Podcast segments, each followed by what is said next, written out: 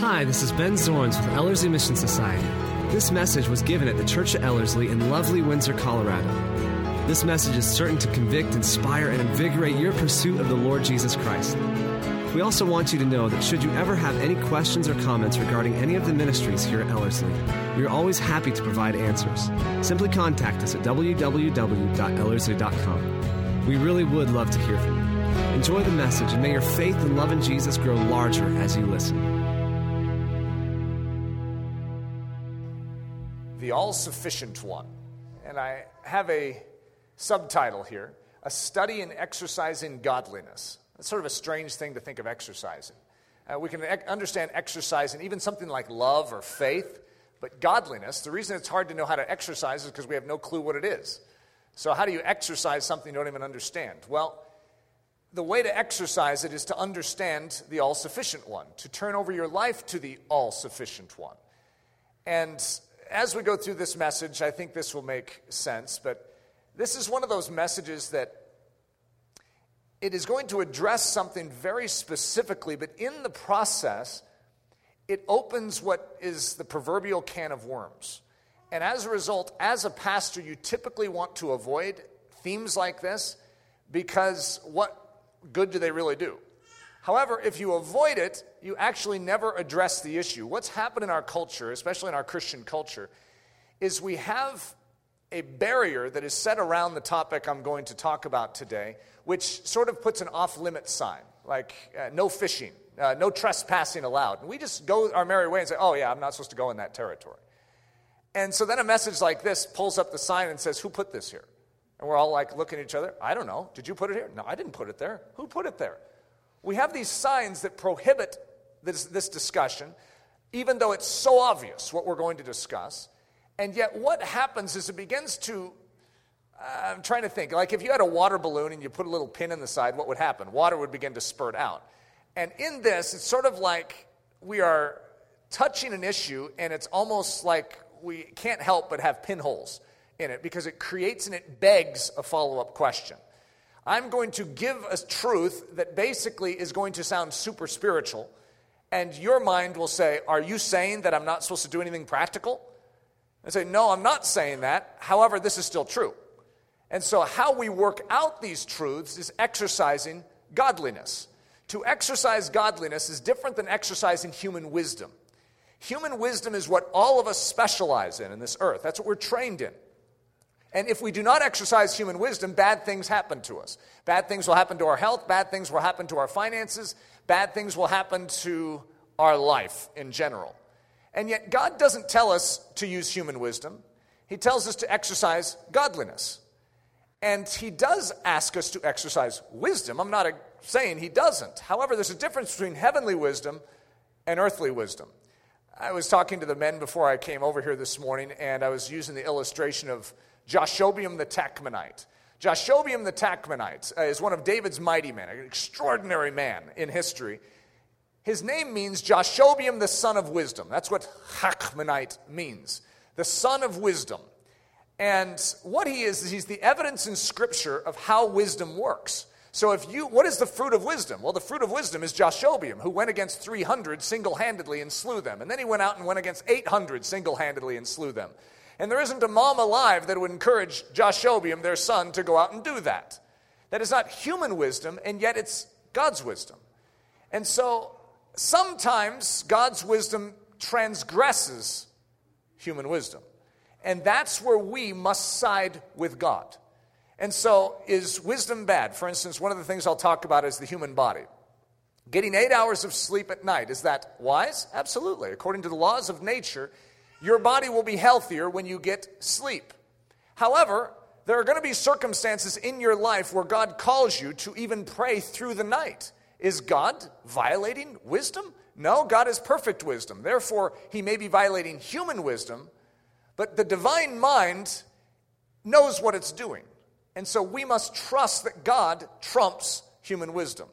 So as I go through this, I just want you to know your, your toe will be sticking out and I will be sure to step on it it is impossible almost to go through this message without stepping on a toe. I, and I, I mean that right from the beginning. And so, how we're going to do this, I just asked for grace in the beginning. I want you to see the hierarchical purpose of this message and the truth that leads this message. And then, how it applies is part of exercising godliness. Okay? I am the Lord thy God, which have brought thee out of the land of Egypt, out of the house of bondage. By the way, this is the beginning of what's called the Ten Commandments. This next line is called the First Commandment Thou shalt have no other gods before me. Now, most of us would say, Understood, God. I don't have any idols that I'm bowing down to. I don't believe in Buddha. You know, I'm not going after uh, Molech or Baal. I have no uh, attraction to these gods. And so well, I, am keeping the first command. What's the next one? And we're ready to move on. And so Eric stops us right here and says, Whoa, whoa, whoa, whoa, whoa, whoa. You have no other gods before God?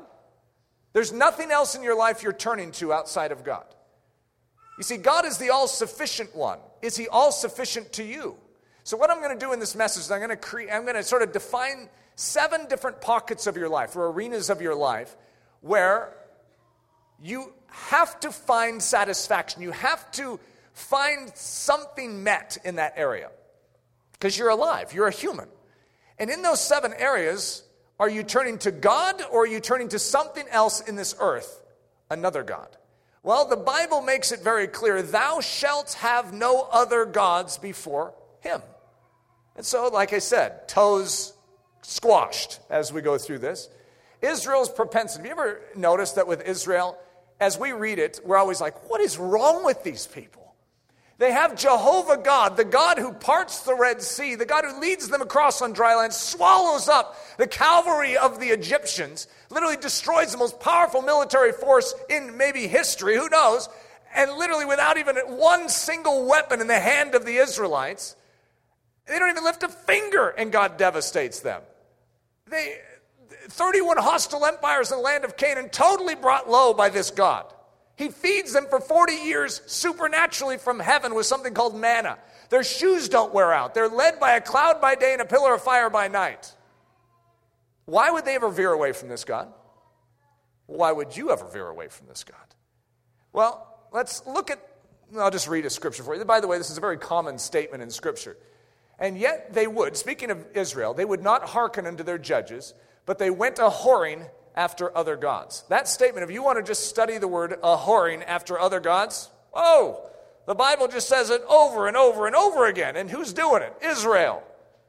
What? And so we're thinking, those idiots, what are they doing? Because they're going to all these weird gods too, with all these weird names and these weird ritual sacrifices. And all of us, us brilliant modern day Christians, look at them in horror. And we're just bewildered by the fact that they would behave such a way. They went a whoring after other gods and bowed themselves unto them. They turned quickly out of the way which their fathers walked in, obeying the commandments of the Lord, but they did not so. So we could look at that and cluck our tongues and wag our heads and say, disgusting. Israel's propensity is our propensity.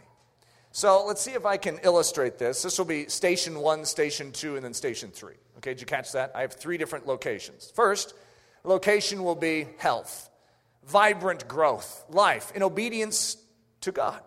So the all sufficient one is all sufficient. However, there are certain things that can bait us away from that all sufficiency. And we can turn to self aggrandizement, self comfort, self pleasure. The different temptations that many of you are probably familiar with that woo us out of a very clear understanding of living in the light as He is in the light. And we have little shadow dimensions of our life, little areas that we are wooed into, and we disobey the clear command. What happens to Israel? In history, when Israel begins to violate God, they begin to pull away. Suddenly, there's a diminishment of strength in Israel. And so, what happens to their crops? They stop growing the way they used to. What happens to their cattle? They start miscarrying.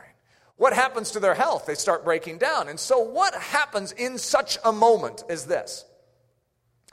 What happens in such a moment in your life? You know that there's these adjacent nations over here? And you know that they're not held accountable to the same law of God as Israel is? And you know their crops are still flourishing? The drought came on Israel, it didn't come on Moab. It didn't come on the surrounding nations. And so as a result, you know what the surrounding nations say? Oh, you have a problem with your crops? We have a God who can help you with that. What you need to do is come to our God and give him a sacrifice. Then your crops will work. Oh, you're having problem with fertility? Oh, yeah, you're having problem with, with health? Yeah, you see, we have all those things covered with our gods. And so Israel, instead of turning back and repenting and coming back to Jehovah, what do they do? They go and look for an earthly solution to actually a heavenly problem. And they went a whoring after other gods. It's the same thing we do. We distance ourselves from the very clear word of Scripture and we diminish, somehow, some way, we diminish the fact that, well, there's a reason for why my life is in disrepair right now. There's a reason why I'm weak. And it, uh, it isn't, you know, that I turn my back on God. It's just God is not meeting my needs. God's not coming through for me. But this God could. This God is helping these people. These, have you ever noticed that people over in this camp have testimony? They have all sorts of testimony. Yeah, and I, I turned to Molech, and you know what? I've never been happier. And we're like, oh boy, I've been really struggling with depression. Molech may be the answer. And all of us in this room would go, don't turn to Molech. Well, how about Baal? Well, there's all sorts of them over here. You know that we go a whoring after other gods. Christian Christianity in America cloaks it. We don't see it. We don't recognize what we're doing, but we're not turning back to the all sufficient one, the one that has answer for every little detail in our life. The itch for the counterfeit Savior. Why would we itch for a counterfeit Savior? Savior, right here, all sufficient one. But there's an itch to find it somewhere else. There's an itch to find an answer because all these other answers involve what we can do. We have strength, we have wisdom, we have ability. We can do it. We can find the glory for ourselves if we can find a counterfeit Savior. Who does that counterfeit Savior end up being? Us. Somehow, some way, we go from having our Savior being God Almighty to our Savior being us. It's called sin. No servant can serve two masters, for either he will hate the one and love the other, or else he will be loyal to the one and despise the other. You cannot serve God and mammon. Mammon, typically understood as money to a lot of people, but the Greek word, mammonos, means the object of earthly trust, the counterfeit savior, that which is perceived to save, the treasure. If you put your confidence in anything outside of the all sufficient one, it is called mammon. If you have a confidence in any object of earthly trust, any counterfeit Savior, it is idolatry in Scripture. You cannot serve another God and the all sufficient one. You pick your God. Do you want to put your confidences in this earth and the systems of this earth, or do you want to put your confidence in God Almighty? You cannot serve two masters God or the object of earthly trust, God or the counterfeit God. Which one? Pistikos, another Greek word that is used, and you'd recognize it because eh, I've, I've taught on mammonos and I've taught on pistikos in the past. Typically, it's, it's a word that's pistikos nardos, which is the way it's used in Scripture for spikenard. It's what Mary of Bethany took and broke out on Jesus. You see, what pistikos means is that which is relied upon, that which is trusted in, the object of one's faith. The gospel centers around us going and finding that which we have trusted in outside of God, our pistikos, our spikenard, and bringing it to Jesus and saying, I offer this up. I will not turn to anything outside of you. You know when Mary of Bethany took her spikenard, which is called spikenard pistikos or pistikos spikenard, it was the object of her trust. That's what it says in the Greek, even though it doesn't translate that way. She took it and she broke it out on Jesus Christ. You know what Judas said? What a waste! It violated everything about human wisdom that is wired inside of us. If you have a year's worth of wages here in that box, the worst thing you could ever do is lose that box. You put a heavy, you put a sentry around it, get a vault, do something to protect that because people are going to try and steal it from you. And if you have it, you don't get a leak. If you have a leak in it, what are you going to do? You're going to plug that leak. Well, here's a wise thing to do do not break the box. Mary of Bethany violates everything, and she breaks that box out on the feet of Jesus. And Jesus says, you know, to all those that are making comment, he says, What she has done is good. What, what kind of wisdom is that? It's heavenly wisdom. Because what she has done is she has turned to the all sufficient one. She has declared her trust and her confidence in the all sufficient one. Now, let, let, me ask you a question because this is what starts spurting out. Is spikenard bad? No. It's not that spikenard is bad, it is an inordinate trust and confidence in it instead of in the all sufficient one. Is it bad for us to have money? No. It's when we put our confidence in our savings account. It's when we put our confidence in our 401k instead of in the all sufficient one. That is where the problem lies. Where is your faith? What is the object of your trust? Do you have a counterfeit Savior? Christianity, the all sufficiency of one God. That's what Christianity is in a very short nutshell type of sentence. It's the all sufficiency of the one God. You see, almost every other nation in these times had multiple gods. It's called polytheism, many gods. And that's what we've become as American Christianity. But Christianity is the all sufficiency of one. You have a God, and He is able to do all things. He's called your all in all. Everything that is needed for life and godliness is satisfied in Him. Now, what could spurt out of your mind is, well, what about this and what about this? I mean, can he really take care of this? Does he really have interest in this? I mean, I don't want to bother him on this point. God is your all in all. Exercise thyself rather unto godliness. That's where you get our little subtitle. Exercise thyself rather unto godliness. I'll give you context for that as we move forward. And without controversy, great is the mystery of godliness. God was manifest in the flesh, justified in the spirit, seen of angels, preached unto the Gentiles, believed on in the world, received up into glory. There's something called the mystery of godliness. And I'm going to define or give an idea of godliness because godliness is one of those obscure, sort of bland concepts in Scripture where it's just like it's a good word. Like it's one of the fruits of the Spirit that we just sort of say, yeah, yeah, yeah, great. It's a, yeah, we get godliness too, whatever that is. We don't know what it is. It's an evidence of what happens when we exercise the, the fact that God is all sufficient. When we show Him the due respect that is His. It's sort of like God is our all in allness. God is our sufficiency as ness. Whatever the word would be, it's called godliness. God is my life. God is my health. God is my provision. God is my comfort. God is my salvation. I find none of those things in this world. I find it all in Him. Now, if you've hung around Christianity, every single one of you say, absolutely, amen. However, we prove practically to violate the very statement that's coming out of our mouth with the way we're living our life and the way we turn in crisis. When we have a crisis, where do we turn? We turn to our God. Where are you turning then? Where do you turn when things get difficult? Where do you turn when these things happen? That defines what your God is. And you shall have no other gods before Jehovah. Godliness. So I'm going to give some just brief definitions of godliness, and I'm going to call something humanliness. So, like humanliness, humanliness, okay? Godliness, the best of God's life exercised in a man's body. Humanliness, the best of human ability exercised in a man's body. So, godliness is the best of God being exercised in and through a human life.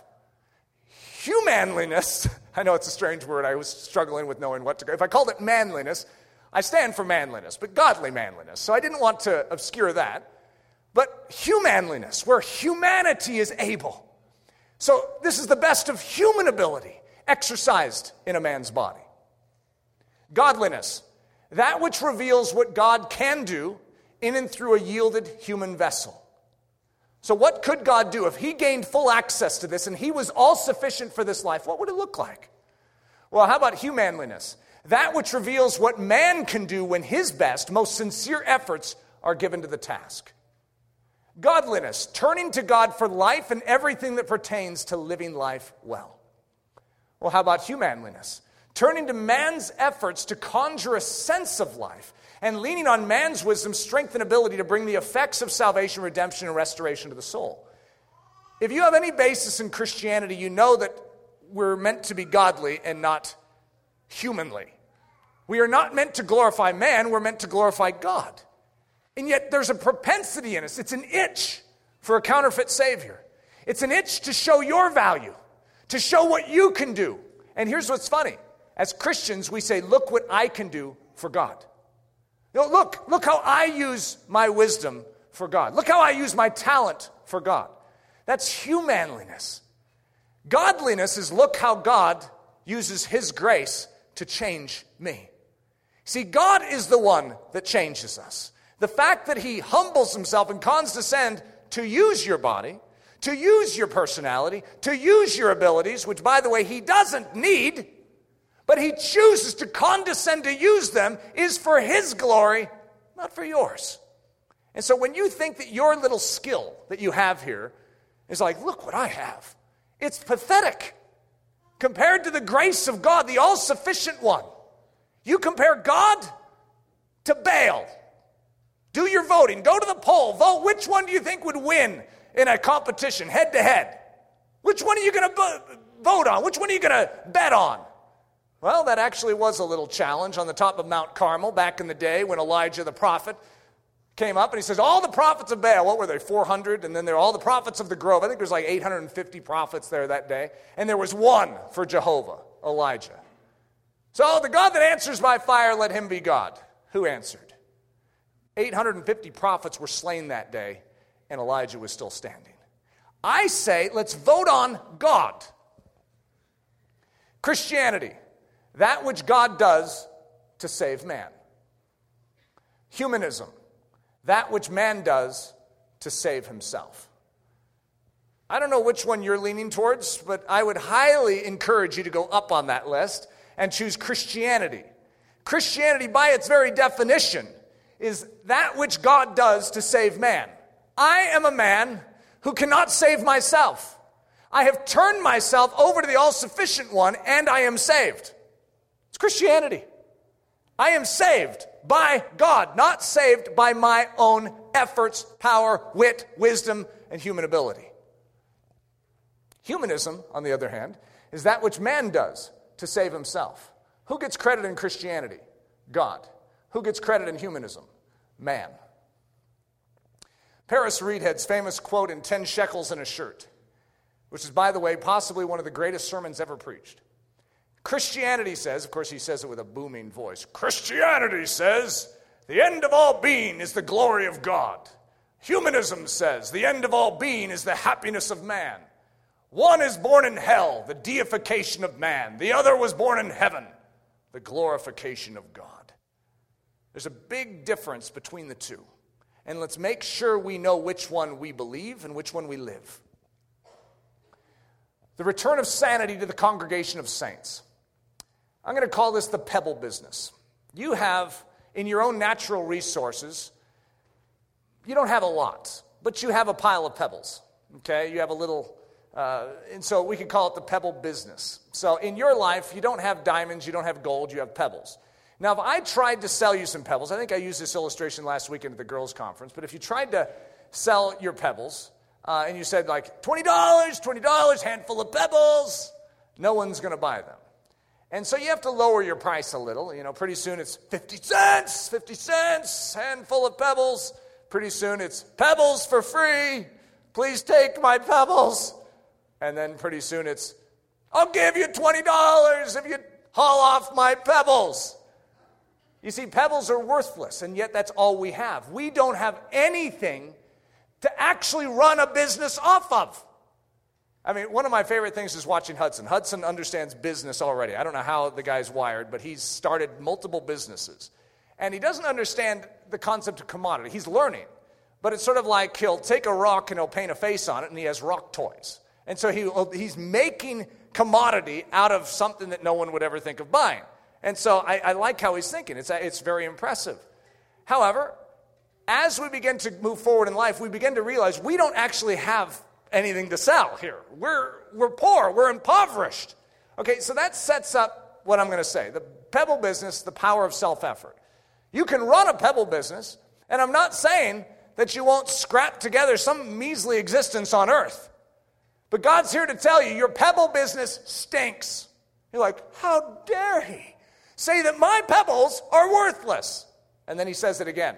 Sorry to offend you. Actually, he's not sorry. Your pebbles are worthless. And we're like, I'm offended. You know, healthy Christianity is when we finally bend to God's opinion on the matter and say, you know what, he's right. My pebbles aren't worth anything. I have a business strategy that stinks. So, the gold mine, this is our contrast. This, I extracted this little uh, letter here from my message, The Five Arts of Intimacy, where God bequeaths to me a gold mine.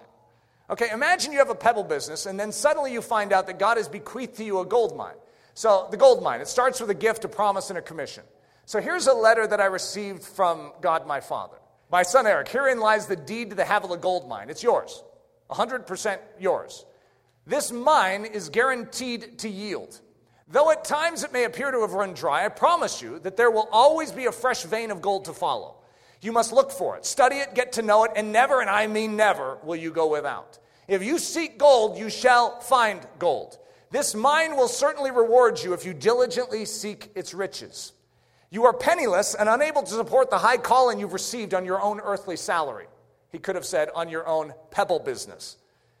I understand this and therefore have bequeathed you this mine as the means of financially supporting the gargantuan assignment I've given you. As your father, I heartily exhort you, even command you, to not take this mine for granted, nor to forsake its great wealth. Mining is difficult work, and no doubt there will be times in which you desire to see if your own measly paycheck can sustain you. I assure you now that it will not, and never will be able to, so quit yourself like a man, Eric, and go to work. If you heed my directive and embrace this high calling, you will have riches to spare. I'm eager to witness how you steward this grand gift I've entrusted you, your, your beloved father, Abba. So, I have a pebble business. Well, let me, let me stick the pebble business is over here, isn't it? Uh, in my illustrations. False God. It's unable to sustain us. The gold mine. Okay, so if your issue is financial, and you're thinking one day, you wake up and you have this letter from your father, you know that your father has given you a gold mine.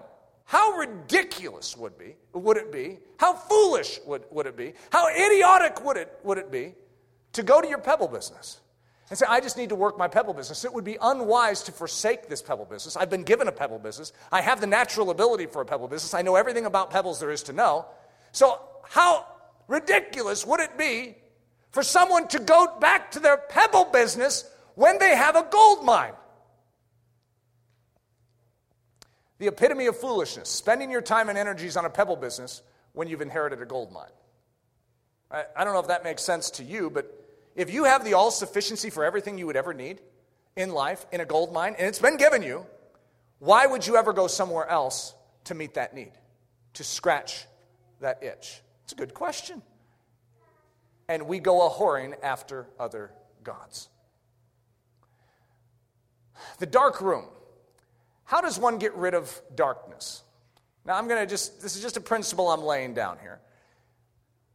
You see, when you're struggling with darkness, it's the absence of something. Darkness is merely the absence of that which is supposed to be there, and that's light. Darkness is not the presence of something, it's the absence of something. And that is why when the presence of something known as light enters the room, darkness has no place. So when you turn on light in your life, or say you're living in darkness over here, struggling, what should you do? You should repent and turn on the light. And when you turn on the light, did you know the darkness leaves? You no longer struggle with darkness when you live in light. So, how does one get rid of darkness? Well, for darkness, there is only one solution. I want to emphasize the word one because we have convinced ourselves today, under the banner of human wisdom, that there are multiple solutions. Polytheism. There are multiple gods who can answer and can handle the same thing that Jehovah promises to. But I'm going to say for darkness, there is only one solution light. Everything else is a counterfeit solution. You know that there's a counterfeit light? You know that Lucifer's name means bringer of light? It does. But it's a counterfeit light. And you see, you have to violate the true light, and what happens when you turn on the counterfeit light? All goes dark. It's just sort of a funny thing. He goes, I'm light, I'm light. Oh, you're looking for light? I bring light. And so we go over, really? click, everything goes black. You see, we actually, by heating the counterfeit, we end up doing the exact opposite of what we thought we were even doing in the first place, which was solving our problem. For deadness, say there's something dead. How do you solve something that's dead? There's only one solution for dead that's life. You see, deadness, you know that what death is, is the absence of life? You know that when we die, basically that means we've life has left. And so when we are dead in sin, what, what does that mean? That means the life of God is absent. That's all it means. It means the life of God is absent. So for deadness, there's only one solution life. Everything else is a counterfeit solution. What a strange thing to, you know, rub embalming agents over a dead body and think that that's going to do anything. There's only one solution it's resurrection life. There's only one who can bring that, by the way. For hunger, there's only one solution food. Could you imagine if you tried to solve your hunger with a different solution other than food? There's only one solution for hunger. The native elements that God has given us, when we are absent of food or when we do not have something, what happens? Then its replacement enters in, which is hunger. And hunger is meant to drive us back to the food. Instead of driving us back to the food, when light goes out and we have darkness, when we have death in our life, we're supposed to turn back and repent, go back to the one. Instead, the enemy has a whole business over here of many gods. And he says, I got just what you need for that. Uh-huh, I, I got that too. By the way, you could bring up any issue, and you know the enemy has a counterfeit? Every single thing on earth that you could ever struggle with. Google it. There's a solution waiting there in the top Google ranking. And it will tell you all about how to solve your ill outside of the all sufficient one. For thirst, there's only one solution drink. For atonement, justification, salvation, redemption, justification, sanctification, forgiveness, and healing, there is only one solution Jesus Christ and Him crucified. I just shared with you the gospel in that one line. There is only one solution. For life and godliness, there is only one solution the Spirit of life in Christ Jesus. For I am jealous over you with godly jealousy, for I have espoused you to one husband, says Paul, that I may present you as a chaste virgin to Christ.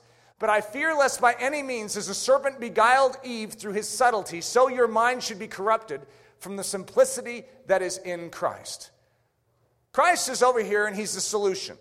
And it's fairly simple, don't you think? The simplicity that is in Christ. Oh, you have a need? Go to Christ. Oh, you have that need? Go to Christ. Oh, you're struggling with that? Go to Christ. The simplicity that is in Christ, it's too childlike. Life is more complex than that, Eric. This is where toes start getting stepped on. Life is more complex than that. You have to apply human wisdom to address these other issues. And I'm here to tell you that every single issue on earth is solved in the person of Jesus Christ. And what do I sound like when I say it? A raving loony. My name's Ludy, not loony. I sound like a kook. It's an oversimplification, it's an ignorant position that Eric is taking there. It's the wisest position because I believe the record. That's what God says. He is the answer. There's a simplicity that is in Christ. However, look what the serpent does. The serpent beguiles us. He beguiles us away and says, I have the answer for you. Come, look at this tree. You see, you have a desire to be strong, to be wise. And he says, I've got just the solution. And to go after that solution, we have to violate the clear command of God. And as a result, we put another God before him. See, the Bible is actually very simple. It says, believe. You see, we're after life, but how do you get life? Well, it's complicated. You have to exercise, you have to eat the right food, you have to meditate daily on good things, you know, on positive thinking. You have to do all these things, and then maybe you can have a vapor of life. And God says, no, no, no, no, no, no, no. The simplicity that is in Christ. You want life? I won't just give you life in this body, I'll give you eternal life. I'll give you a God life. How, oh, how do I get that? Believe. Like, oh, way too simplistic. You see, there's a simplicity that is in Christ. But if you choose to go after the complexities that the enemy has laid out to try and solve your ills, you will never live. You live when you, as a child, come unto God and believe. You say, I believe my God. I believe He's the all sufficient one. And guess what? You have life. And it never can be taken away from you, it's eternal, everlasting. So, how about fulfill the commandments? There's all these commandments that you need to fill, all these rules and regulations if you want to be righteous. And you know what God says in the New Testament? How about this? I'll give you one commandment love. If you love, you fulfill all the commandments. You see, God has made everything simplistic in Christ. So, how do you get love? Have you guys ever studied that? Well, God is love. You have to go to the all sufficient one who has the love. And when you turn to him, guess what? You have love, and guess what you do with that love? You fulfill all the commandments. No longer you're worried about ticky tack commandments. All you concern yourself with is Jesus Christ. And guess what happens? As a result, you fulfill all righteousness. Seek first and. Well, what, what about shelter? What about clothing? What about food? God goes, hush. The rest of the heathen seek after that. I tell you, seek first the kingdom of God and his righteousness. And all these things that they're seeking after and trying to solve will be solved right here. Seek first him. All these other issues are dealt with. First, clean. You ever heard that statement that Jesus says? First, clean the inside of the cup and dish, and the outside will be clean also. What are the Pharisees doing? They're trying to deal with all the intricacies of law to be righteous in their own strength. And God says, first things first. Let me have your life. Let me come in. Guess what? And the outside will be clean also. And you will live as you ought to live. First things first. The master switch, all the individual switches solved in one. Now imagine if we had a whole, well, we do. We sort of have the same thing here. Imagine we have 40 switches to turn on all the individual lights in here and to dim them all, to do all sorts of various things. And you come in each day, turn them all on, turn them all off. And then one day, someone comes in. It's probably like Josh. Can't you see Josh Kinderbrew coming in and doing this? He goes, Guys, why are you turning all the individual switches on and off? You just take the master switch and go clunk.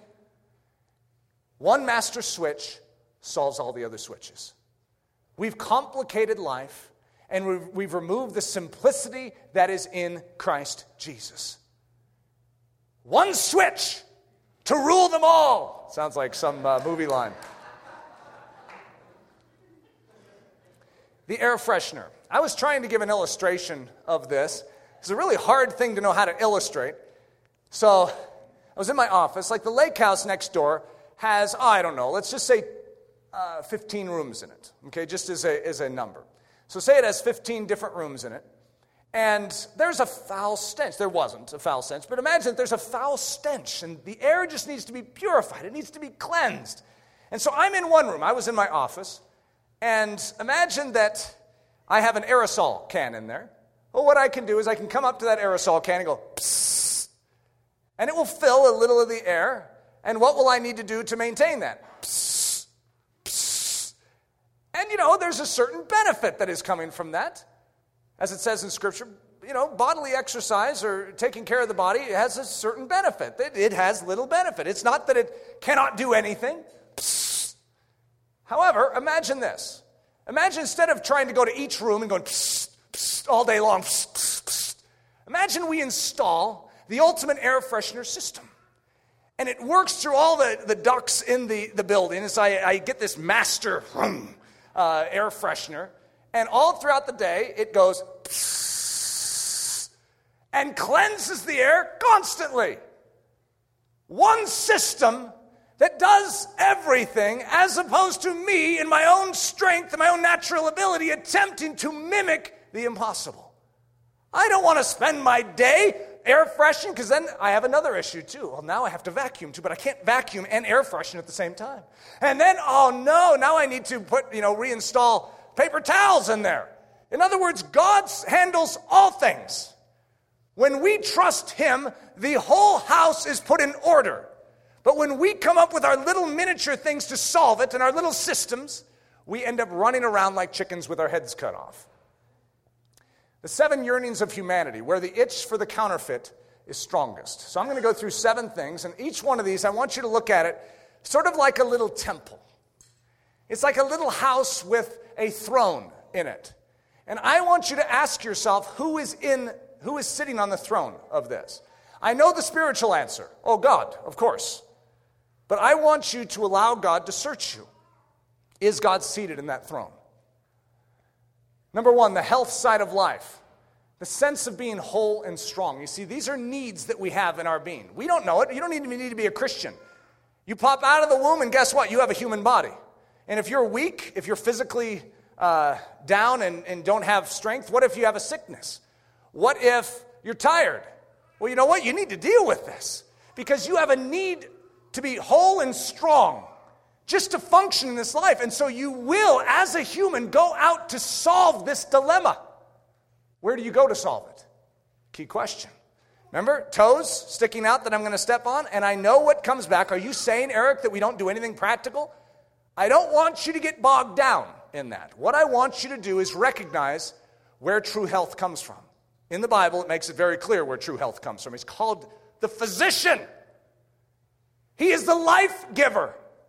There is no life outside of him, there's no true healing outside of him. Don't try and tell me about the medical industry and how profound the discoveries are. I'll tell you about my God who's always been there. You see, God rules all other systems. So don't tell me about all the great discoveries of organic foods and herbal remedies. I'll tell you about God.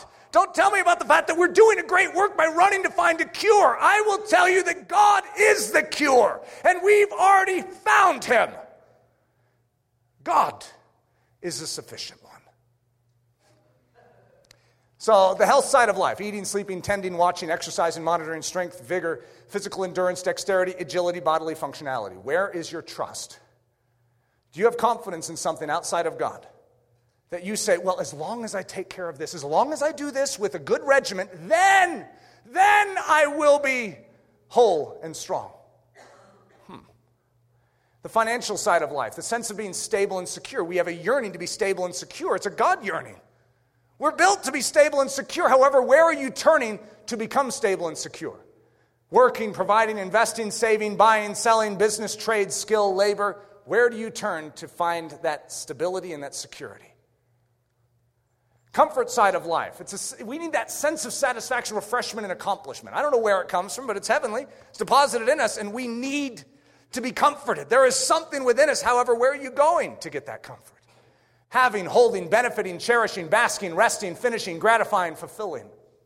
The intelligence side of life, the sense of being right and competent. If you're an idiot, you want to solve your idiocy. If you are ignorant, you don't want to remain ignorant. You ever been in one of those situations where everyone in the room knows about something you don't? Oh, there's nothing worse than that. And so what do you do? You go home and try and figure it out. I remember being in college and I had never heard of the bar exam in my entire life. That's the test, by the way, I'll save you guys the embarrassment. That's the test to get into law school, and, or to get out of law school. And so I, I remember hearing that John F. Kennedy Jr. had flunked the bar exam. And they, these guys at the table at, at uh, lunch at college were talking about this, and they kept saying that he's going back to take it again, and I think he'd flunked it like three or four times. And I have this thought going through my head. And it was an ignorant thought, by the way. But I didn't know any better. And I'm walking back to the dorm and I'm saying, why does no one bring up the weird thought that why is John F. Kennedy Jr. studying to be a bartender in the first place? and all my friends looked at me like, you're joking, right? I, I think so, maybe. Maybe I am joking. Oh, how horrible. So, we want to solve these dimensions. We want to be competent. We want to have a sense of being right, and so we will go to great lengths to solve that, to not be the ignorant one in the room. Where are you turning? Where do you turn? Schooling, training, learning, studying, understanding, outwitting, knowing. Where do you turn to be competent? The purpose side of life, the sense of being really alive. We were not made to be dead, we were made to be alive but you don't feel alive. So, what do you do? This is the, the side of vision, ideology, cause, concern, mission, dream, ambition, exploring, fighting, contending, daring, risking, doing. I want to feel alive. Why do people jump out of airplanes? They want to feel alive. Where are you going to be alive? Key question. The relational side of life, the sense of being on good terms with and sharing intimacy with others. Why we have this yearning? We're built for relationship. God built us this way, but this is the dimension of helping, serving, communicating, listening, complimenting, encouraging, giving, doing your part, being involved. Whole dimension of our life, but how are we being satisfied in this area? And finally, the religious side of life. I know that's a funny word to use, but This, you don't have to be a Christian to have this dimension of your life. It's the sense of being good. You see, we want to know that we are good, that we are righteous. Hey, I, I, I'm a good person. You see, there's a yearning to be a good person and on good terms with greater powers, whether that's with our parents, or whether that's with our boss, or whether that's with our God. And what happens to us as Christians? We begin to realize we're not good. And we begin to wiggle in our seats, and we begin to realize we're not on good terms with God. And what happens? It's called religion. A religion is attempting to solve that. But where do you turn to solve that? I'm going to introduce you to one called the all sufficient one who can solve that. However, where do we go? We oftentimes, especially as Christians, go to our own work, our own attempts to say, God, is that good enough? Am I behaving now properly? Am I on good terms with you? Okay, so these are the areas of our life that I'm going to touch on. The grace mine. Now, remember I talked about it being the gold mine earlier? Well, the gold mine only leads us to the concept of financial strength. And so that's misleading. What I want us to do is replace the word gold with the word grace. Now, let me, everything that is needful for life and godliness. What it says in 2 Peter grace and peace be multiplied unto you through the knowledge of God and of, our Jesus, and of Jesus our Lord, according as his divine power have given unto us all things that pertain unto life and godliness. All things. Everything that is needed for life, everything that is needed for godliness, which is what we're talking about, through the knowledge of him that hath called us to glory and virtue. So, I'm going to call this the grace mine. In other words, when you go, when, when you get that letter from your Father in heaven, and He says, I know your needs. I know those seven dimensions of your life. I built you, I made you. And I'm the only one that can satisfy every single one of those things. If you turn anywhere else in any of those seven domains outside of me, you will die in that arena. Though it may look good to the world and though it may have a little benefit, it will not stand in the day of testing. For instance, health. Lance Armstrong, one of the strongest men, one of the most physically fit men to ever walk the earth, got cancer. Did it spare him? A breakdown of a physical body? No. You see, if you turn to anything outside of God, you are still vulnerable. However, when you turn to God, you are invulnerable. I know I'm probably even stepping on toes by saying that. You say, what about Paul? His head was removed from his body.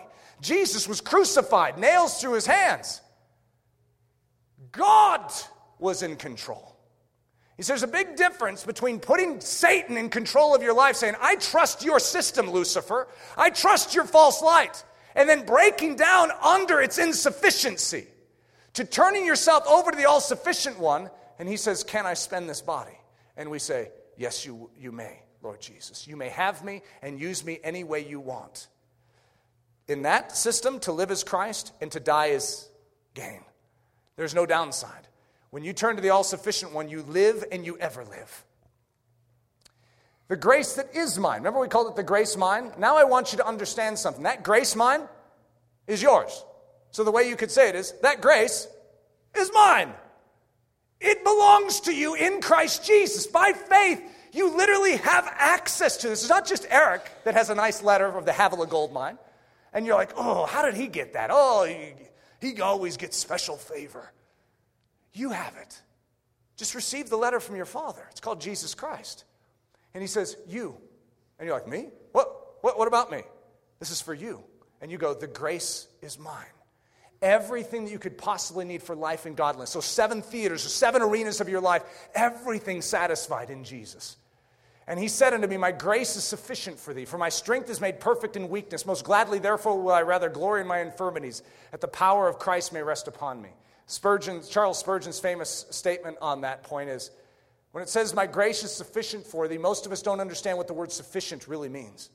We don't understand that it is so comprehensive, it's so far reaching, that it's not just like, Yeah, uh, you need $20, I'll give you $20. No, it's like the little fish in the ocean calling out to the creator of the ocean, saying, Creator, I'm concerned that I'll run out of water. And the creator says, No, little fishy, just know the water of the ocean is sufficient for you. His grace is like the water of the ocean, and you're the little fish. You will never run dry, you will never run out. Law and grace. We'll describe law as man's effort on God's behalf. It's like, for you, God, I will give my best effort. And God says, mm, doesn't please me. Grace is God's effort on man's behalf. You see, we can't save ourselves, God can. God's effort on man's behalf. When we, in our own strength, attempt to live out the God life, when we turn to that tree of knowledge of good and evil, we sin and we violate the law of God, the clear command which says, Only me, only me, no other gods before me. We turn and put another God before him. And it's called sin. You sin, you die. It's called the law of sin and death. However, when you turn to the tree at Golgotha, this is the tree of knowledge of good and evil. This is the tree of life. When you turn to the tree of life and you, you live, it says, believe and live. So this is sin and die. This is believe and live. It's called the law of the Spirit of life in Christ Jesus. You turn and you are now clothed in Christ Jesus. You have the grace mine. You are literally brought into the grace mine. Here, here's your solution to everything. So it says in Romans 8 2, for the law of the Spirit of life in Christ Jesus made, hath made me free from the law of sin and death. You're free from having to turn to these other solutions. Humanliness, man's effort on God's behalf. Who supplies the power in humanliness? Well, man does. Who gets the glory then? Man does. You see, your humanliness is applauded by a lot of the church today. Your humanliness is applauded by the world. The world loves it when a human can demonstrate that they can live outside of God. Look what humans can do. We don't need God. You become only living proof of what God, or the fact that God isn't needed in this earth. That's what humanism is in a nutshell. We don't need God. We are sufficient in and of ourselves to save ourselves. So don't err on the side of humanliness. So let's look at a few examples. The health side of life, the sense of being whole and strong. This is how humanliness works. And by the way, this steps on my toes. I used to be an exercise junkie. And so I understand the confidence that I can put. I used to feel like, first, I would go into depression if I missed an ex- if I missed a workout in a day. I would. I would actually sink in my emotional state. I put such confidence in it. I need to exercise, otherwise I'll be depressed. Something's wrong in this picture. Is exercise wrong? No. There's a benefit to it. However, if it becomes your God and your solution, you put your confidence in that instead of Jesus, something is wrong with it. So, the health side of life, the sense of being whole and strong. So here's the humanliness. It rises up and it says, I will get eight hours of sleep a night. I will exercise diligently a minimum of 300 days during the year. I will avoid gluten, nitrates, processed foods, and refined sugars. I will eat raw foods, drink raw milk, restrain myself to a vegan diet, and supplement my body with the vitamins and minerals currently lacking in the modern foods of our day. I will make a green smoothie twice a day, avoid secondhand smoke, get a flu shot in January of every year, do self checks for cancer monthly, and of course, always wear sunblock if outside for longer than periods of 30 minutes. I will visit the doctor yearly for an annual checkup just to make sure I'm not missing something. I will tightly monitor my water intake and always know where my water comes from. I will avoid eating at restaurants that have demonstrated health code violations, and yes, look both ways before crossing the street. And if I do these things, listen to this line, and if I do these things, I will boast a picture of vibrant health. My faith is in that. Where does your vibrant health come from? Well, by doing all that. And of course, be able to take all the credit for such amazing vitality. What I'm saying is not the antithesis of saying if you exercise, you are doing the wrong thing, any more than I'm saying spikenard is evil. But Mary put her confidence in her spikenard, and as a result, had to bring it in when Jesus was eating and break it out on his feet. If you have something in your life that has become a counterfeit Savior, it is serious in the kingdom of heaven. Exercising itself, lifting a barbell, is not evil. Eating a health food, something that says organic on it, is not evil. But being controlled by if it says organic on it or if it doesn't is wrong. Something is wrong when you are controlled by the things of this earth instead of the things of heaven. Number two, the financial side of life, the sense of being stable and secure. So, what's my humanliness? And all, if you grew up like me, this is just wired into the system as long as I do it this way, I'll be taken care of. Because God will have to honor the fact that I am doing everything right down here. I will work hard. I will diligently apply myself to my career and apply myself to my financial money management. I will hold myself to a strict budget, never spending in excess of my income. I will tithe 10% to a charity that I feel is upstanding and will demonstrate good stewardship of the funds entrusted. I will set aside 20% of my monthly income into my insurance account for the day that an unexpected disaster may strike or the day I may fall upon a misfortune. I will take another 20% of my income and invest it. But my investments will be conservative and carefully monitored. I will split my investment portfolio into multiple streams of economic behavior so that in good times and in bad times, my portfolio will be certain to grow. I will then live frugally on the remaining 50% of my income and never allow myself to veer outside of the pale of my self imposed spending restraints. In doing this, I am certain to prove a picture of inspiration to all those struggling humans out there that can't seem to live within their means. And of course, be able to take all the credit for such amazing financial wherewithal. Where does your confidence lie? In a day ahead of financial collapse? Where does your confidence lie? If it lies in your bank account, if it lies in your 401k, if it lies in your Social Security, if it lies in anything outside of Jehovah God, you will collapse in that day along with the economic system. But if you can be separated from all that, not need it, and find a complete dependence upon Jehovah, whether they freeze your bank accounts and empty your bank accounts, whether they cancel the fact that you even exist on planet Earth and you can no longer buy and trade. You can't do anything. Where do you say? Oh, but I have my supply in Jesus Christ. Watch. Watch what he will do. You see, he will never forsake me. He knows I have need, and he says, Seek first the kingdom of heaven and his righteousness, and all these things will be added. Watch what my God will do. Where does your faith lie? Are these things bad? Is it bad is it bad to handle your money wisely? It's far better to do that than to just throw it out into the streets and stomp on it. Money itself is not the problem, it's the love, the unhealthy adoration of it that is the root of all evil.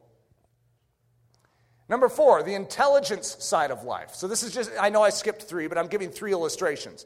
The intelligence side of life, the sense of being right and competent. How do we solve this? What is our humanliness? Well, I'll read a book daily. I will make sure to master at least seven languages.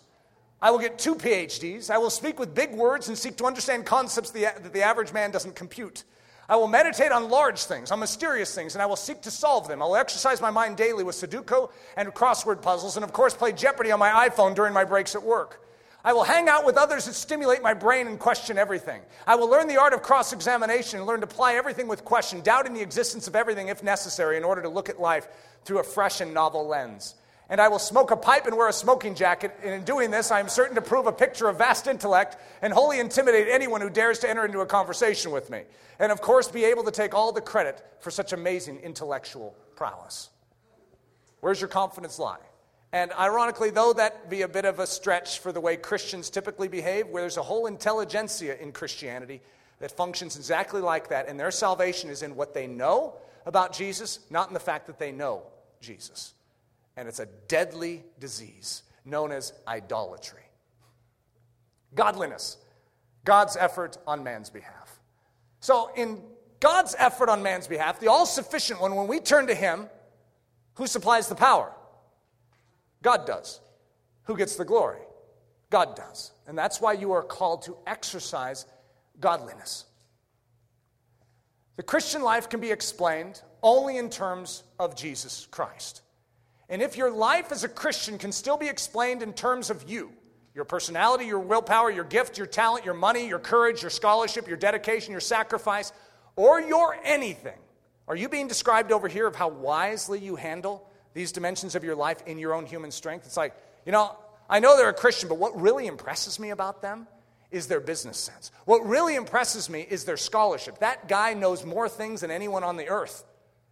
You know, what really impresses me is how they handle their money. What really impresses me is their diligence in athletic pursuit and exercise. What are you known for? You are known for Jesus Christ. However, it doesn't mean the absence of this, like, oh, and what I really am impressed with is that they never exercise. It's not the absence of it, it's the fact that that is overshadowed by the fact that you could give up all those things and be perfectly strong in the person of Jesus Christ. You are not attached to it in any regard. It's called the liberty that is found in Christ Jesus. You have come to Christ and you are set free from any system of this earth. It could all be stripped away. The earth and the sky could melt away, and you're fixed upon a rock, and you will not be moved. So, if you can be described by anything, then although you may have the Christian life, here's another way of saying it. Even though you may have the grace mine, you are not let, yet living it. Even though you may have the grace mine, you are not yet in it and digging for the gold in it. You are not going after the grace that you have. You have it in Christ. Well, then use it because your life is still explained by your pebble business. I, we don't care about your pebble business. God isn't impressed with your pebble business. Forsake your pebble business. Break out your pebble business on the feet of Jesus. Give it up and turn to God's grace mine. Hugh Manliness says, this is an illustration just of physical health. To be healthy, you must watch what you eat, be careful about every little thing that goes in and out of your body. Your physical strength and stamina, stamina directly correlates to the diet you choose and the amount of physical exercise you invest. That's called natural law. You know that that's actually correct? It's sort of like if I throw this penny up in the air, it'll drop and hit the ground. And you could say, that's true. Whether it says that in the Bible or not, it's just natural law. It's the way things work in this natural realm. What the Bible does is it comes in and says, I understand natural law, but I'm going to give you a higher law. It's called supernatural law. It's God. The Creator is higher than His creation. So when He came down, someone could say, Yeah, you know that it's impossible to walk on water? Jesus, uh, could you imagine him coming up to someone and saying, So what does natural law say about walking on water? And someone could say, Well, it's impossible. You can't do that. And he says, What, what was that that you just said? And he walks out on the water. Say, Well, it's impos- impossible to do that. What do you, what, how are you doing that? Christianity is a demonstration to the earth of a higher law. It's the law of the Spirit of life in Christ Jesus. We are all under the law and we are condemned to death. However, a higher law has intervened in this situation. It says, believe and you will live by a higher law. And the law we live by is higher. It is faith in the all sufficient one instead of faith in all these systems of this earth. So, godliness, the higher law, says to be healthy, you must come to the master of life, Jesus Christ. He is life, abundant life. Those who come to him live in him and yield their bodies to his invading life, discover a health, an energy, a strength, and a physical vigor based on the power and authority of a supernatural law. It is a strength and vigor that does not deteriorate based on diet and exercise, but one that continues forever based on the endless supply of the grace of God accessed via faith. It does not mean the opposite, and this is where all the spurts come out. It does not mean that now you purposely go out and pack full your pantry full of candy bars and say, Did you hear the message? You see, I've turned to Jesus and now I'm free to eat as much junk, as much poison as I can. At the same time, what you have, and this is what I was talking to the men about this morning, is maybe you're going to be freed from idolatry and say, you know what, all things are clean to me. I can eat whatever I want, and there's a part truth in that. However, don't switch out your idolatry for adultery and now have an inordinate affection for all the junk of this earth and stimulate your flesh that way. We're supposed to be freed from idolatry and not go smack into adultery. We're supposed to be freed from both and find our sufficiency in Jesus Christ. And by the way, if you get a candy bar in front of you and a carrot, it still is a good thing to eat that which would be life to you in the natural, not just purposely avoid it. However, if someone stuck a candy bar in front of you and you're, you're, one of those pure organic types that is afraid of such things, and you start to tremble even getting near uh, chocolate with sugar in it, is this sweetened with xylitol or is that actually sugar? Yeah, it's refined sugar. and they say, Eat this candy bar or die. You know what you do? You open it up and you go, I would love to. And you fully enjoy every bite of it, unafraid that those refined sugars can compromise your immune system. Your immune system is held in the hollow of His hand. It's not held in the hollow of your ability to keep this diligent routine. You can drink poison and be perfectly fine. It will flush through your body like water. We are not under the natural law. We are under the supernatural law. And we do not feel, we don't pursue junk. We pursue anything that is health. But in that, if you go to a foreign country, you know it's rude not to eat what's put in front of you, and imagine if you're a vegan. Imagine if you haven't eaten meat for 20 years of your life and they serve up a big steak packed full of hormones and nitrates. Here's what I would tell you to do take out the fork, sharpen you know, your fork against your knife. I've never done that, but I've seen them do that in like Mongolian type of movies. And then dig into that steak and thank God for it. Receive it with thanksgiving, and it will be life unto your body. So, where was I? It is a strength and vigor that does not deteriorate based on diet and exercise, but one that continues forever based on the endless supply of the grace of God accessed via faith. What does the world say? The world says water cannot be walked on. The world says fishes and loaves cannot be multiplied. Winds and waves cannot be stilled. Dead men do not come back to life. Would they be right? According to natural law, they are right. However, we do not submit to natural law. We introduce them to something higher. We say, We understand that you're limited to these gods. But I would like to tell you to repent of these gods and turn to the true God, which is over all natural law. You no longer need to be subservient to that system. You can be set free to live under God's system. What does the Bible say? The laws of heaven are higher than the laws of this earth. A believer can pick up mountains and throw them into the midst of the sea. A believer can run and not be weary, walk and not faint. A believer can be stoned, get back up, and continue on preaching. A believer can drink poison and not be harmed. A believer can eat meat, even the ones injected with all sorts of bad hormones, and it will be sanctified unto his body. A believer can be bitten by a poisonous viper and uninjured, throw off the viper into the fire. Do you imagine Paul? Crunk, there's a viper on his hand. It's a poisonous viper. I mean, what, what do most of us do? What does natural wisdom say? I need to get this checked out. Could you imagine him submitting to the witch doctor on the island? Could you just check this out? And all of you say, well, you wouldn't go to a witch doctor, you'd go to this one. You'd go to a, a real credible MD. What if you don't have one? You see, you're turning to something. Do you guys have any like ointments or mixtures around here? Any herbal remedies? Do you have something that I could do to stimulate my immune system to try and fight this off? What does Paul do? It's as simple as this throws it back into the fire and keeps on talking. I could imagine he's like probably talking. Yes, and uh, what, as I was saying, he just keeps on going. He completely ignores the danger. Allow Jesus to be your life, and you will profit in all things. In this scripture in 1 Timothy, it actually is talking very specifically about food. And it's likening that to exercising godliness. In other words, no, well, I'll just read it. Now, the Spirit speaks expressly that in the latter times some shall depart from the faith, giving heed to seducing spirits and doctrines of devils. That's over here. Hey, come over here. We'll solve your issue. And they forsake what? The faith. The faith in the all sufficient one speaking lies and hypocrisy, having their conscience seared with a hot iron, forbidding to marry, and commanding to abstain from meats. So, this is in the context of abstaining from meats. He says, which God hath created to be received with thanksgiving to, uh, of them which believe and know the truth.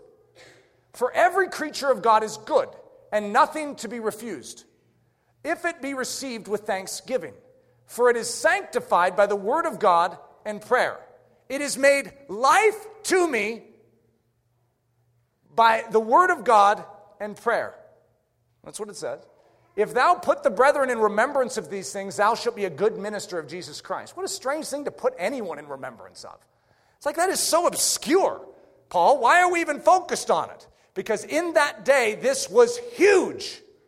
This was enormous. They come from the, you have the Hebrew culture mixed with the Gentile culture, and the Hebrews are saying we need to keep these laws to be right. If we're going to be right with God, we have to do all these little things. And what was Christianity? No, all those things are solved in Jesus Christ. So, if you share these things, you'll be a good minister of Jesus Christ, nourished up in the words of faith and of good doctrine, whereunto thou hast attained. But refuse profane and old wives' fables. And by the way, I've been thinking a lot about what profane and old wives' table, tales are. They're everything that leads you back to this side of the ledger. Well, but did you know that if this happens, this is always the case? Mm-hmm, I've seen it. Mm-hmm. Uh, my great aunt Martha went through that, and sure enough, it happened to her. Old wives' tables, tales, anything that keeps you away from the all sufficient one, anything. So, but refuse profane and old wives' fables, and exercise thyself rather unto godliness. For bodily exercise profits little, but godliness is profitable unto all things. You see, if you turn unto God, it's like the light switch. Yeah, you could turn on that individual light and you'll probably feel stronger. Your muscles will develop. Yeah, if you eat that food instead of this food, your body will be a little better. But you want health, you want life, turn on this switch. But godliness is profitable unto all things, having promise of the life that now is and of that which is to come. That this is a faithful saying and worthy of all acceptation. What a strange thing to talk about. He says, This is good. Listen to this. Deal with the majors, and in so doing, take care of the minors. If you love, you fulfill the commands. If you believe, you have everla- life everlasting. If you clean the inside, the outside is clean also. If you exercise godliness, you will profit in all things. What are we trying to do? These are all things. And God says, exercise godliness. Exercise His all sufficiency in every area, and guess what? You will profit in all things. In Christ or in the grace mine. Now, here's the seven things. First one, health. We are made whole and strong in Christ. These are promises. I didn't have time to go through all the statements scripturally on this because I ran out of time in preparing this message. But we are made whole and strong in Christ Jesus. So the health yearning is solved. We are made stable and secure. The financial yearning is solved in Christ. We are satisfied and refreshed. The comfort yearning is solved. We are given truth and are entrusted with the mind of Christ. The intellectual yearning is solved.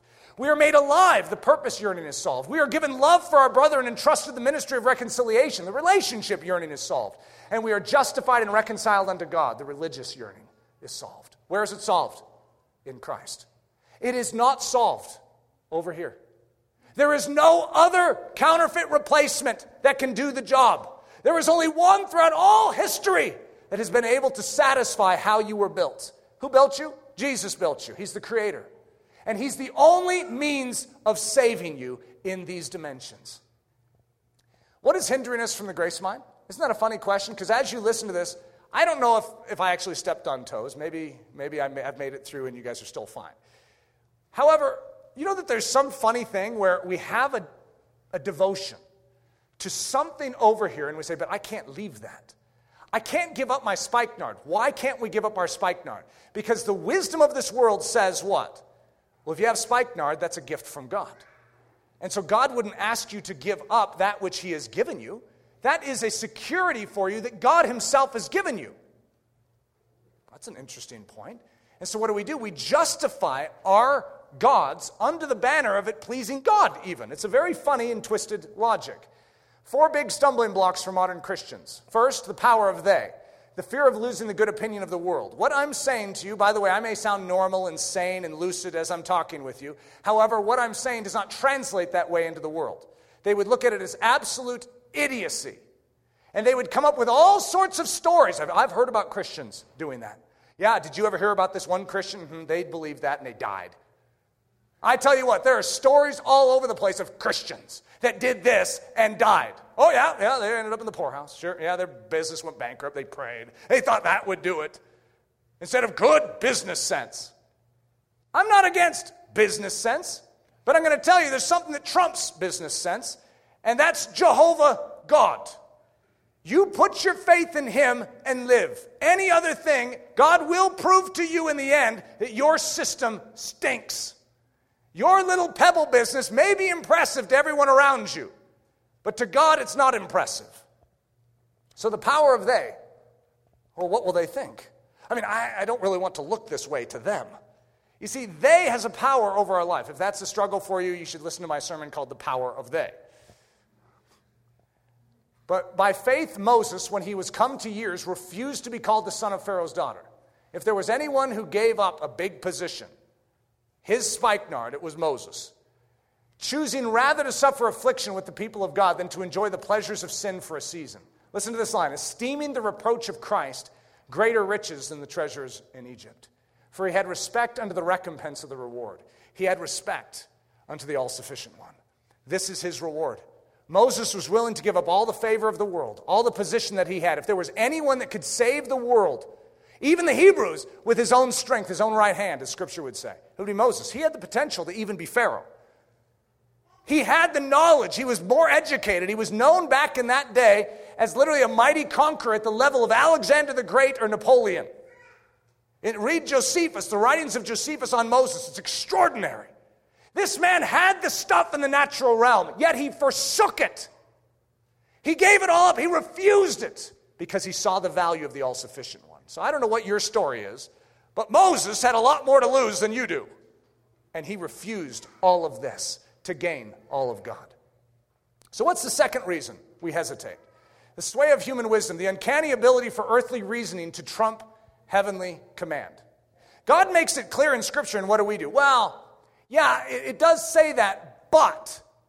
And we have some very interesting twist on it, which to all of us in this room sounds completely reasonable. I understand how this works because that's my mind too. I popped out of the same womb in the same kind of culture you did, same time period. We all have been affected or infected by this. This is Leslie and I have been in relationships, the topic of relationships for years. This is one of these classic statements. If you see a dilly, don't dilly dally. This is the wisdom that is given to men. Oh, you see a girl you like? Don't dilly dally. Go get her. Sounds good, doesn't it? But what it does is it usurps the position that God has in your life. Who's in control of your life? Your emotions, your lusts, your longings? God is. So take the pen and script the next chapter of your love story. God doesn't want you sitting around waiting for Him. Take things into your own hands and love God by exerting your strength. God gave you this talent, this intellect, this position. You can't bury it, you must use it. All good sounding stuff. However, God's given me this ability. He's given me all these things. God built the medical industry, didn't He? And I can turn to that. I don't need to turn to God and belabor Him with my issues. I don't need to weigh Him down. I can go to these things. I'm not against the fact that someone can practice medicine and work with the human body. What I'm against is dependence upon it. Faith in that system instead of putting faith in God. God gave you the medical industry. He gave you antidepressants. He gave you Ritalin. You must use it. God gave you this pebble business. You must exhaust the possibilities of that before you even think of taxing His grace mine. Don't wear down God with your issues financially. You deal with your stuff. You make good money. God has limited resources. He can't just bail out everyone. So you deal with your stuff and then come to God. After you are fine financially, then you can come to God and entrust your finances to Him. Could you imagine if you handled your soul that way? If I just do enough good works, if I can just be right with God, then I'll come to Him, as if God will receive you. God says, Give me the indebted, give me the poor, bring them to me. God knows we're a mess. It's all right. God gave you this knowledge of Hebrew, Greek, and all this soteriological mystery. Make sure you fully utilize your mind before you ever think of taxing God and asking for His mind on the matter. You have a good mind. You don't need to go and study God's mind on the matter. You don't need to ask Him for wisdom. Why do you need wisdom when you have so much? There are things that you need to do first. If you want to be right with God, start living right. Start being more pure, more honest, more generous. That way you can prove to God your sincerity and He'll let you in the door. It's a direct contradiction to the all sufficient one. Godliness is His work on our behalf, not our work on His behalf. Number three, this is another hindrance that keeps us the need for insurance, the fear that faith in Christ may not prove enough in the end. Some of you are like, yes, I really need to put all my confidence in Jesus. But what do you want to take along with you? Your box of spikenard. Can I be in Christ and also have my box of spikenard? You answer that. You see, you must forsake any other dependency, any other pistikos or mammonas. You cannot take your mammonas with you into Christ. To come into Christ demands a repentance of all that you once believed in, all that you once put your trust in. So you lay down that and you forsake it to come into the all sufficiency that is Jesus, because that mammonas is a contradiction. You have confidence in that, but you also want to have a little confidence in Jesus. What it's called is insurance. In other words, okay, Jesus, I really do think you can save me. Hey, buddy, could you take out an insurance policy on me for salvation just in case he doesn't come through in the end? God, I know you can heal me. And, by the way, could you set up an appointment over here uh, just in case God doesn't come through? We have something else that we put our confidence in, and God wants to touch that. Where does your confidence lie? What does Paul do with his, all his insurance policy? You know that he was a Hebrew of Hebrews? He was a Pharisee of Pharisees? He had his insurance policy. He was right with the law. He had done everything. He dotted every I and crossed every T. Yea, doubtless, and I count all things but loss for the excellency of the knowledge of Christ Jesus my Lord, for whom I have suffered the loss of all things and do count them but dung, that I may win Christ. You have an insurance policy outside of Jesus? Consider it dung. I didn't come up with the word, I'm just repeating it. Consider it dung that I may win Christ. I just want Christ. And if there's anything that's hindering me from Christ, I cut it off. I treat it as literally the lowest thing on earth. And I do not want it to hinder, hinder me. Nothing can hinder me. Okay, how about this one? The fog of superstition, ignorantly giving Satan power that he does not in actuality possess. This is the old wives' tale section. Uh, the classic illustration, I know we joke about it in our family tree, of the, uh, the, the crust of the bread is healthier. You know, it's one of those types of things where whoever studied that one out? But it's just one of those things. According to the ignorant, this is actually a list of what the ignorant think. And all, your, all of you are going to say, I can't believe people think this. Well, then I'm going to apply it to us. A bird in the house is a bad sign. Whoa, you have a bird in your house? Oh, no. Oh, no. A loaf of bread should never be turned upside down after a slice has been cut from it.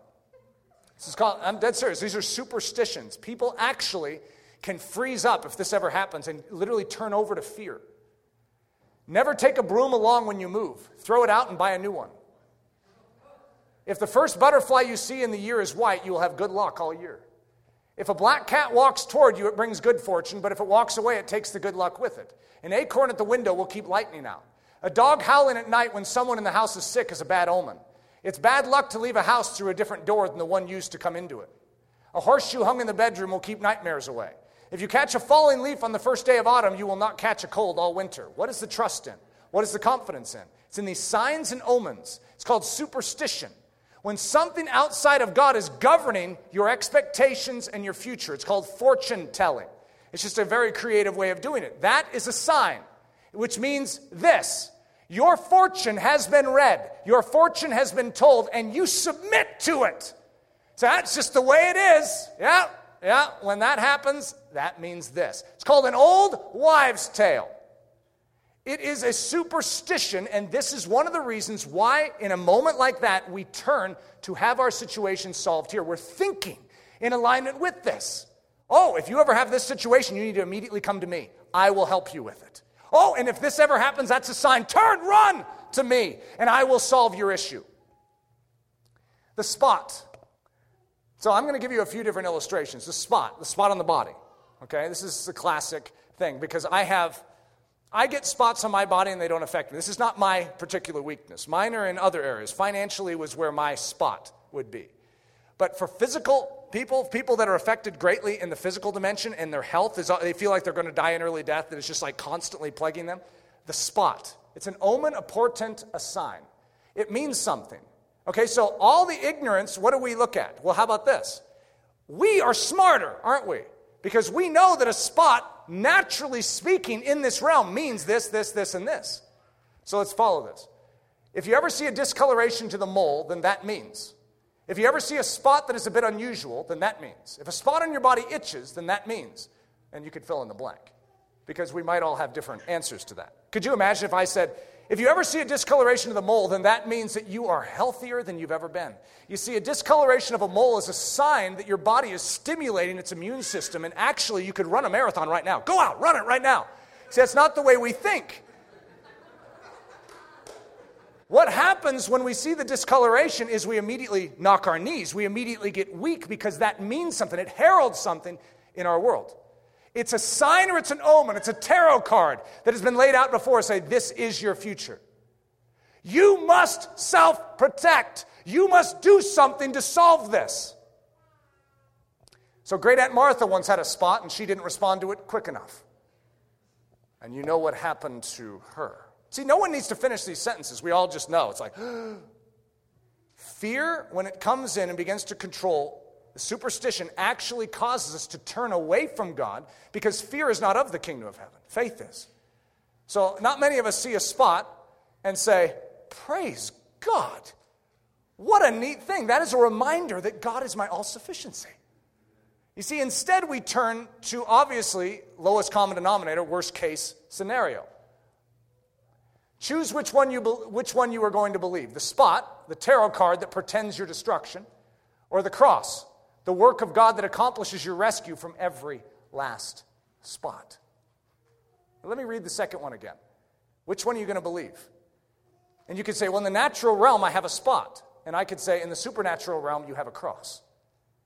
Which one are you going to turn to?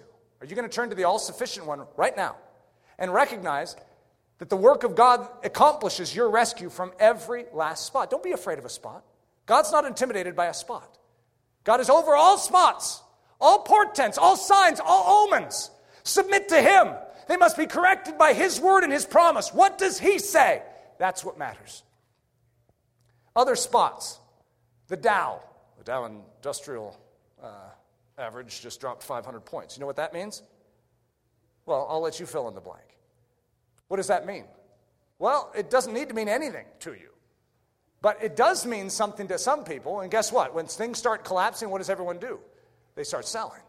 And suddenly, that which was merely a sign and a portent becomes reality. That which you submit to in fear becomes self fulfilling. The absence of coffee. Boy, if I ever miss my coffee in the morning, watch out. And guess what? You miss your coffee in the morning, then what do you accept? You accept a bad attitude all day. Because that was a sign and a portent. And instead of turning unto Jesus and having that solved in Him, what did you do? You turned to the bad attitude. He said, hey, I'm subservient to it. I have no choice. Coffee, the lack of coffee means or equals this. That's a superstition. That is, a, that is literally ignorance of the truth of God's kingdom. The missed extra point, classic illustration from my background. If ever in the first quarter, second quarter, your team missed a close field goal or an extra point, oh no, that'll come back to haunt us. And I know that if I'm thinking it, every team player over there is thinking it too. It's a sign or a portent, and guess what? Almost every time it's self fulfilled. And the team near the end probably even gets knees knocking, going, We missed that field goal in the very beginning. Now it's going to haunt us. Instead of shunning it and refusing and saying, That's ridiculous, it's a sign of ignorance. The, per, the, the personality test. You ever taken a personality test that defines how you are, who you are, how you behave? Well, now you're bound to it. No, you're bound to His life, not some test. That test doesn't define you, God defines you. And yet you will do things, you'll choose career based on it. You'll choose how you relate in a relationship based on it. You'll choose how you relate in a church body based on it. Instead of saying, God, what do you have for me?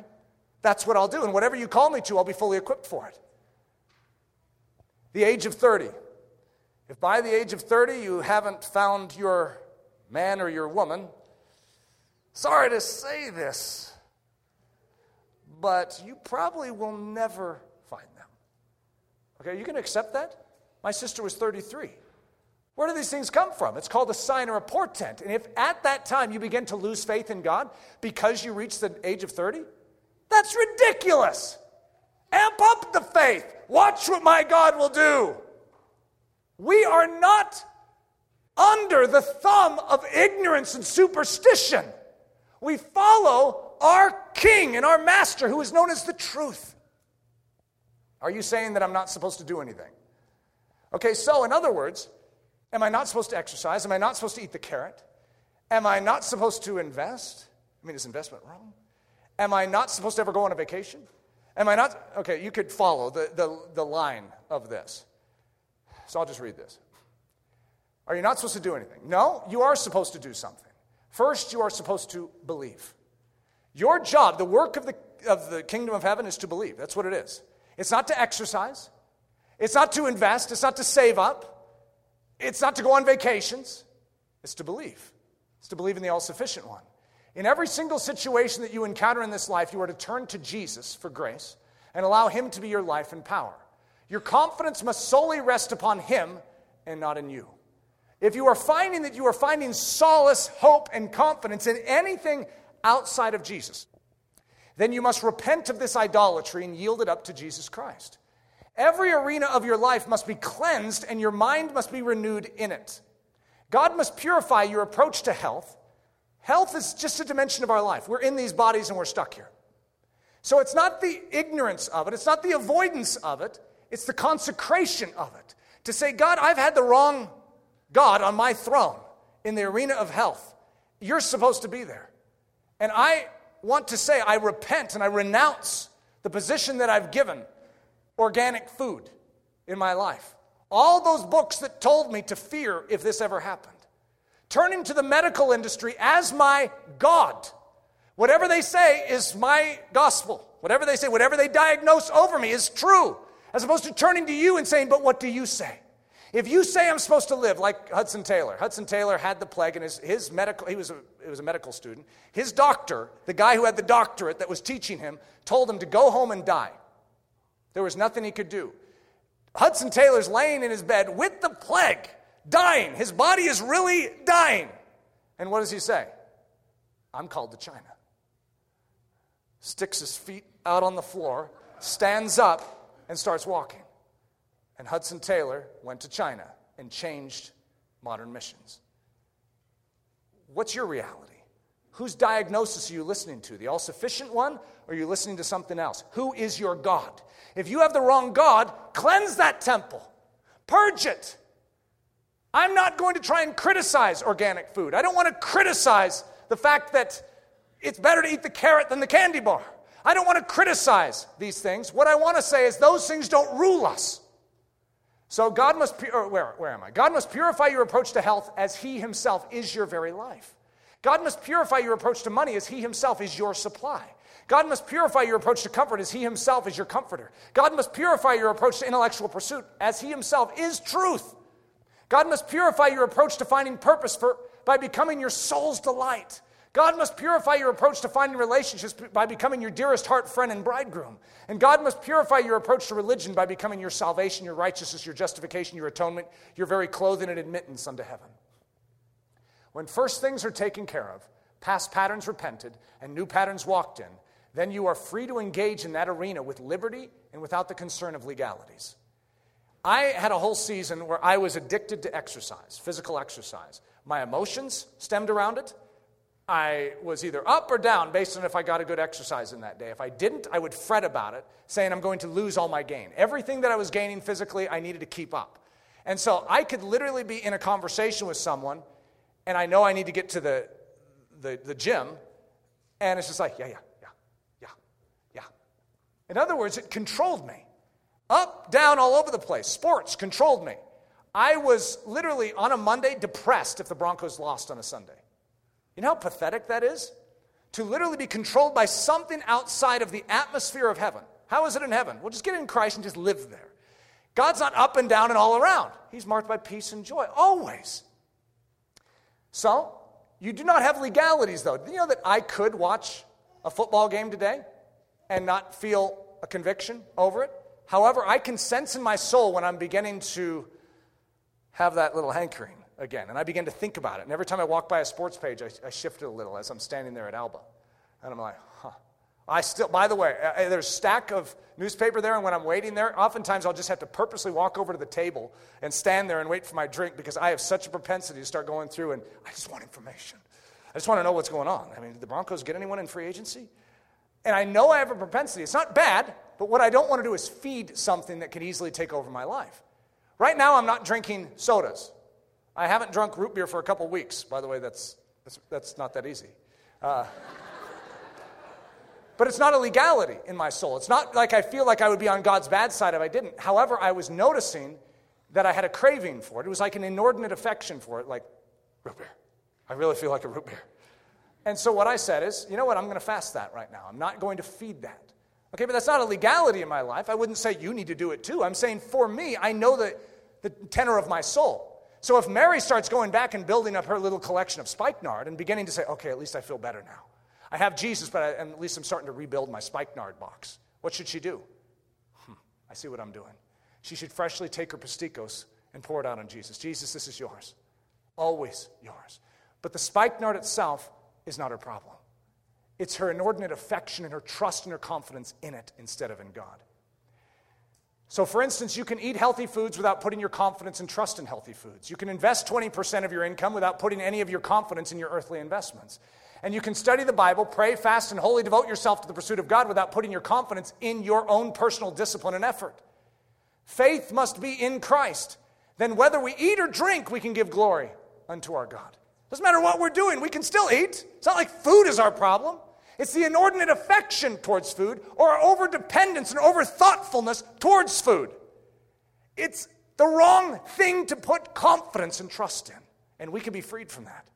You know, all these things that you fixated over in your life, do you know that you can be set free from that? Praise God. What idiots we are. and the things that we fixate upon, and the fear and the anxiety we allow into our life by catering to all these things, God says, Come, come over here. Let me teach you how to live in freedom and liberty from the controls of that. At the same time, you can still live in this earth, in this body, get this, in this natural realm. We still live in a natural realm. However, we apply supernatural principle to it. Reckoning the grace, mine, yours. That sounds like a funny statement, doesn't it? The grace mine. The grace mine is an item. You're supposed to reckon the grace mine yours. Sounds funny, mine yours. Reckoning the grace mine yours. There's a grace mine over here, and what you need to do is say, You've received the letter from your father, and he says, It's yours. I've deeded it to you. Well, then you say, I have a grace mine. I have everything I need in Jesus Christ. Altitude sickness in the yellowing lawn. If you have altitude sickness, you know what the symptom is? Headache. It can be nausea too. But a headache is oftentimes, especially in Colorado, the, the absence of something. It's the absence of water. You're dehydrated. And as a result, the effect of it is that you have a headache. So imagine that I set a glass of water in front of you, and I say, This is yours, and this solves headaches. That's exactly what the grace mine is. God says, You have a problem. I know the problem. It's the absence of something, it's the absence of me. So he sets himself as a living water in front of us and says, Turn to me. And you know what we say? My headache is solved. And someone could say, But do you still feel the effects of it? Well, yeah, but my headache is solved. How is it solved? By faith that that water is mine. And then what should you do? You should drink the water. You should take in the water. And guess what? Even after you've begun to drink the water, do you know that your headache may still hold on for a little bit? The feelings of it. However, your headache is solved. Because that which solves a headache is present. You have everything you need in Jesus Christ to solve every ill. Because your ills are the absence of God. When you have the presence of God, everything is going away. Instead of just turning to the medicine cabinet for your headache, turn to the water. And as a result, the water will saturate your body, and the natural effect, even in this natural realm, will be your headache will be solved. Yellowing lawn. You have a yellow lawn, what does it show? The absence of water. I'm sure it could show the presence of things too, like the presence of an insect. However, let's use the simple thing of a yellowing lawn that is simply dehydrated. It does not have water. So, what if someone said, Oh, I have water for you? The water is now in the line, and just turn on your sprinklers. Suddenly you say, Oh, my yellow lawn is solved. My yellow lawn is solved. Why? Because you have water for it. And even though you put a little water on it, it still looks a little yellow. Don't turn to the medicine cabinet. Don't turn to something else, that paint that you can paint your, your grass green. Turn to the water. The water will solve it. Just be patient. Walk this through. Trust that the all sufficient one will accomplish it. Many of us start, we turn on the water for one day, and we're like, it's still yellow. And then we run to the medicine cabinet whatever that medicine cabinet would be. And God says, Do you trust that I am the solution? You say, Yes. I say, But it's still yellow, or I still have a dull headache. Keep drinking. Keep drinking. Keep drinking. What happens? Our issues are solved in the person of Jesus Christ. You must reckon it so. You have the solution in Jesus Christ. Don't buy the yellow lawn. Don't buy the fact that things take time to permeate this natural realm, but they do. Your job is to believe. For I am jealous over you with a godly jealousy, for I have espoused you to one husband, that I may present you as a chaste virgin to Christ. But I fear lest by any means, as a serpent beguiled Eve through his subtlety, so your mind should be corrupted from the simplicity that is in Christ. Everything you could face in those seven theaters of life is solved in the person of Jesus Christ. Your job is to believe. There's a simplicity, and the enemy wants to complicate it. And I'm here to tell you, God wants to make it very, very, very simple. He says, I am the way, I am the truth, I am the life. And no one can come to the Father but by me. There is no other God that can save you. Repent and believe.